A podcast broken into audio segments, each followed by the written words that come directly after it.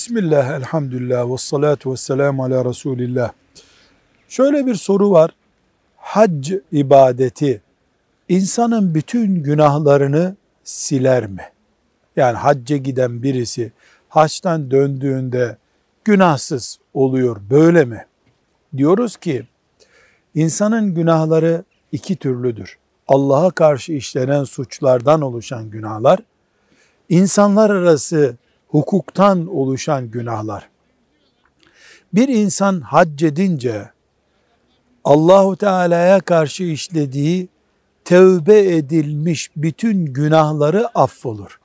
Yani hac etmiş birisi haçta veya haçtan önce tövbe ettiyse günahlarından büyük olsun küçük olsun o günahlar affolur. Ama kul hakları kalır. Onlarla helalleşmesi lazım. Tövbe etmediği günahlarda kalır. Onlardan tövbe etmesi lazım. Velhamdülillahi Rabbil Alemin.